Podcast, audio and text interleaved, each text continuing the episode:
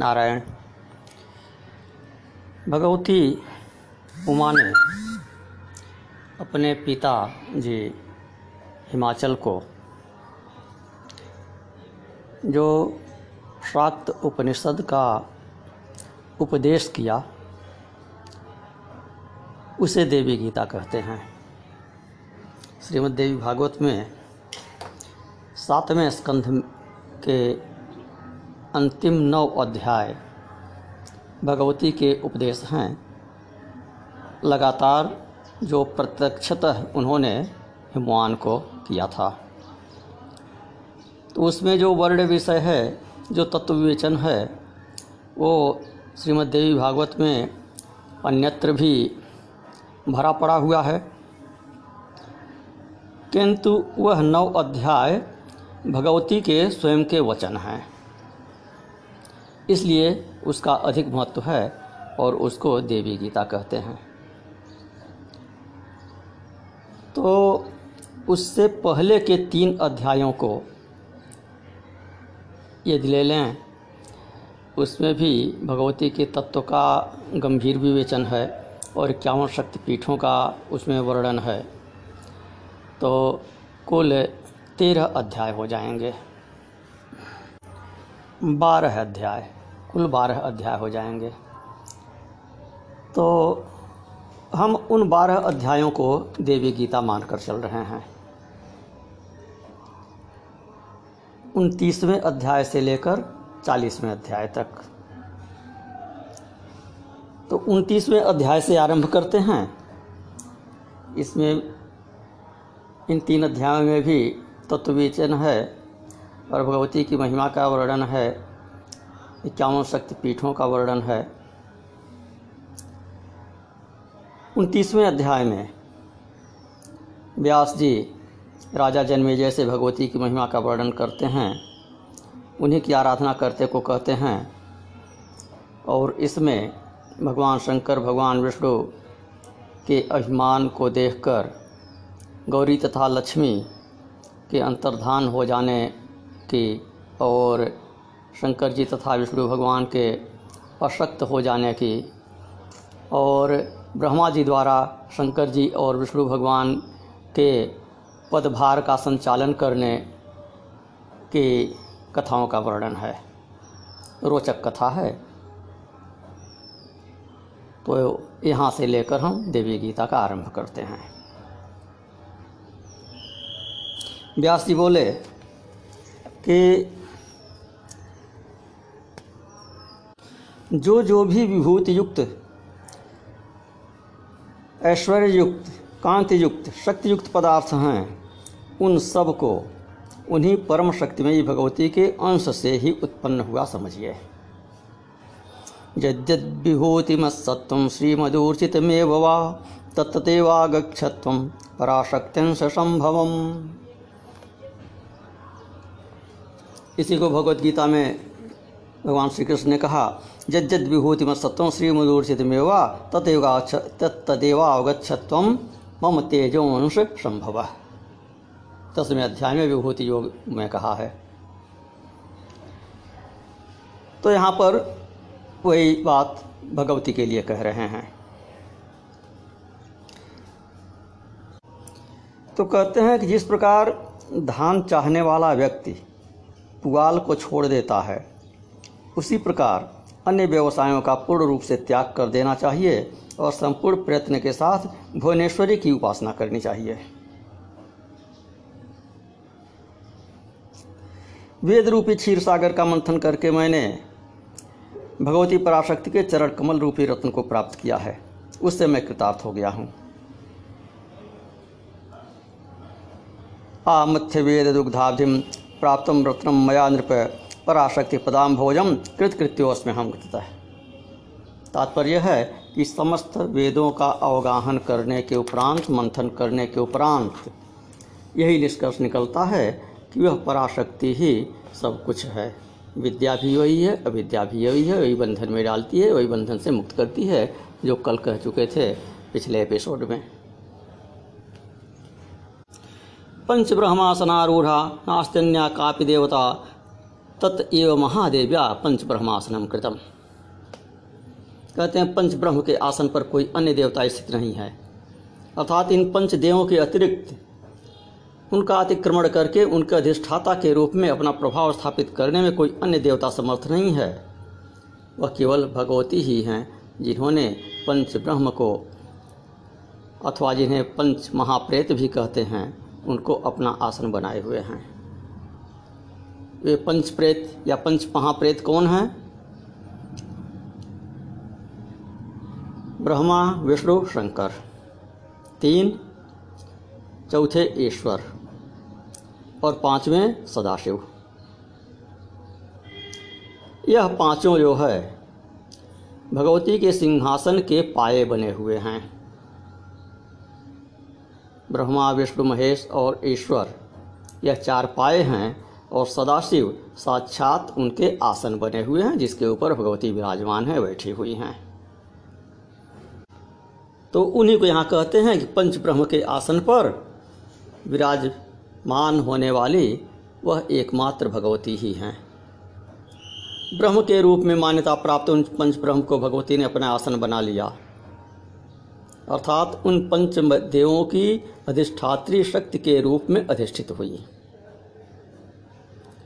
इन पाँचों से परे की वस्तु को वेद में अव्यक्त कहा गया है। जिस अव्यक्त में यह संपूर्ण जगत ओतप्रोत है। वह भुवनेश्वरी ही हैं। उन भगवती भुवनेश्वरी के स्वरूप को जाने बिना मनुष्य मुक्त नहीं हो सकता। ताम अभिज्ञा राजेंद्र नैव मुक्तो भवेन्नर। यदा चर्मदाकाशम वेष्टयिष्यन्ति मानवाः, तदा शिवाम अभिज्ञाय दुःखस्यान्तो भविष्यति। अतएव सतौ प्राहु श्रीताश्वर शाखिनः। कहते हैं कि जब मनुष्य आकाश को चर्म से आच्छादित कर लेंगे, अर्थात आकाश को वस्त्र से ढक देंगे चमड़े से ढक देंगे। वही स्थिति ऐसी हो सकती है कि भगवती शिवा को जाने बिना दुख का अंत हो जाए। संभव नहीं है आकाश को चमड़े से ढक देना। ये संभव नहीं है। इसी प्रकार देवी को जाने बिना मुक्ति का मिलना संभव नहीं है। तात्पर्य है। सर्वसंग परित्यज्य मनोहृदय निरुद्ध च, तन्निष्ठ तत्परो भूयात इति वेदांत डिंडिम। तन्निष्ठ तत्परो भूयात इति वेदांत डिंडिम। जेन केन मिषेणापि स्वपंस्तिस्।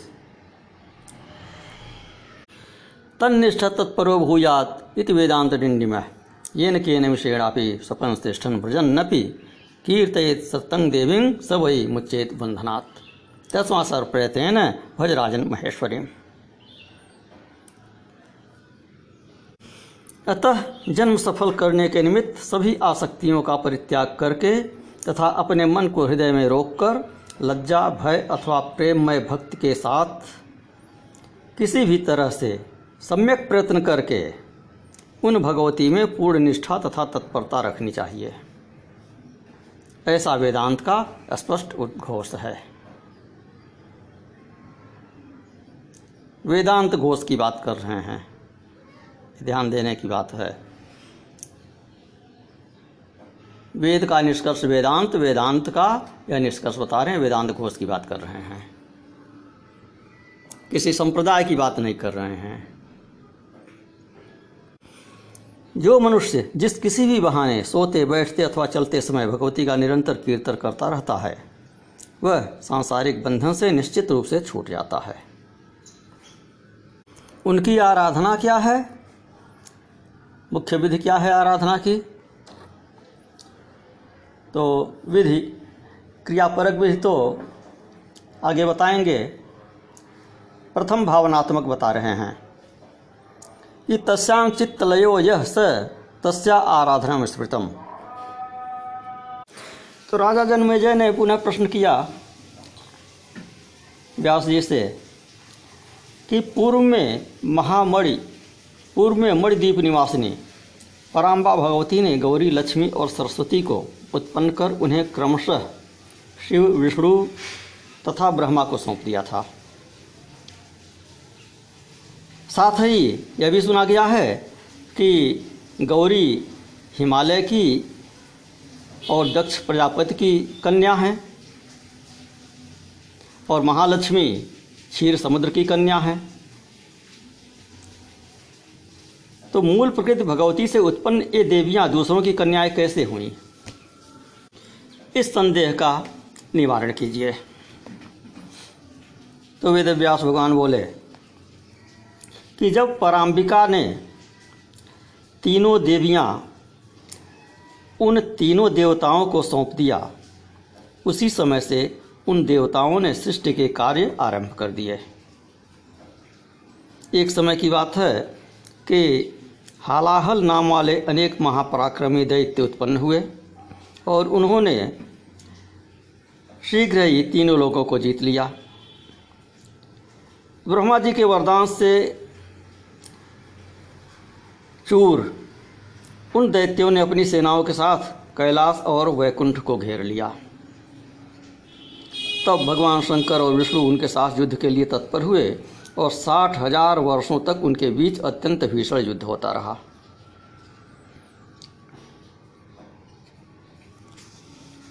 बहुत प्रयत्न के बाद उन दैत्यों को विष्णु भगवान और शंकर भगवान मार सके।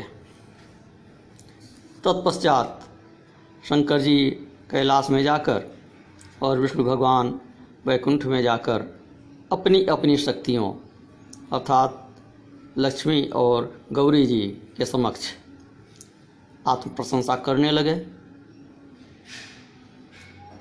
इन्हीं के बल के प्रभाव से तो ये युद्ध में सफल हुए थे, लेकिन इनके समक्ष अपने बल का अभिमान करने लगे। कि मैंने इतने शक्तिशाली दैत्य को मार दिया। इन दोनों लोगों का अभिमान देखकर महालक्ष्मी और महागौरी थोड़ा सा हास करने लगी, मुस्कुराने लगी उपहास पूर्वक मुस्कुराने लगी। तो इन दोनों देवियों की हँसी देखकर, उन्हीं आदिमाया के प्रभाव से विमोहित होकर यह दोनों, अर्थात भगवान विष्णु और भगवान शंकर, कुपित हो उठे और अवहेलनापूर्वक अनुचित उत्तर देने लगे। अपने अहंकार का ही प्रदर्शन करने लगे। तदनंतर वे दोनों देवियाँ उनसे पृथक होकर अंतर्धान हो गई। इससे हाहाकार मच गया। तो उन दोनों शक्तियों के अपमान के कारण उस समय विष्णु तथा शंकर जी निस्तेज, शक्तिहीन हो गए, विक्षिप्त से हो गए, चेतना रहित हो गए। तो इस पर ब्रह्मा जी चिंता से अधीर हो गए और सोचने लगे कि यह क्या हो गया। सर्वप्रधान देवता विष्णु और शिव अपना अपना कार्य करने में असमर्थ कैसे हो गए? यह संकट अचानक किस कारण से उपस्थित हो गया?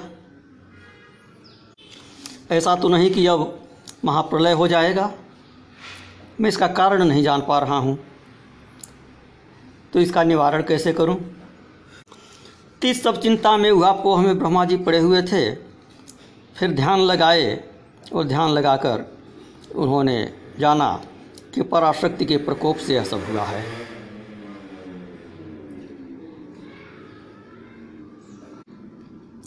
इसके उपरांत भगवान विष्णु और भगवान शंकर का जो कार्य था, उसे ब्रह्मा जी अपनी शक्ति के प्रभाव से कुछ समय तक स्वयं करते रहे। तदनंतर उन्होंने मनु इत्यादि तथा सनक इत्यादि अपने पुत्रों को बुलाया। उनका आह्वान करके कहे कि मैं संसार के भार से पीड़ित हो रहा हूँ। मेरे ऊपर तीन गुना भार आ गया है। अतः कार्य में अधिक आसक्त होने के कारण मैं इस समय पराशक्ति जगदम्बा को प्रसन्न करने के लिए तपस्या करने में भी समर्थ नहीं हूँ। तो उन पराशक्ति के प्रकोप के कारण विष्णु तथा शिव विक्षिप्त हो गए हैं। अतः आप लोग परम भक्ति से युक्त होकर अद्भुत तप करके उन पराशक्ति जगदम्बा को प्रसन्न कीजिए। जिस किसी भी प्रकार से शिव तथा विष्णु पूर्व की भांति हो जाएँ और अपनी शक्तियों से संपन्न हो सकें, लक्ष्मी जी पुनः विष्णु के सन्निकट प्रकट हों और महागौरी पुनः शंकर जी के सन्निकट प्रकट हों। ऐसा आप लोग प्रयत्न कीजिए। जिस कुल में उन दोनों शक्तियों का जन्म होगा, वह कुल संपूर्ण जगत को पवित्र कर देगा और स्वयं कृतार्थ हो जाएगा। पितामह ब्रह्मा की बात सुनकर विशुद्ध अंतकरण वाले उनके दक्ष इत्यादि, मनु इत्यादि, औसनत आदि पुत्र भगवती जगदम्बा की आराधना करने की इच्छा से वन में चले गए। भुवनेश्वरी मंत्र का जप करते हुए एक लाख वर्ष पर्यंत उन पराशक्ति का ध्यान करते रहे। तदुपरांत भगवती उन पर प्रसन्न हुई और उनके समक्ष प्रकट हुई। तो इस प्रकार दक्ष प्रजापति के पुत्री के रूप में भगवती के उत्पन्न होने की भूमिका यहाँ बनती है। तो भगवती ने प्रकट होकर क्या वरदान दिया और दक्ष इत्यादि ने उनकी कैसे स्तुति की, यह सब विवरण अगले क्लिप में देंगे। नारायण।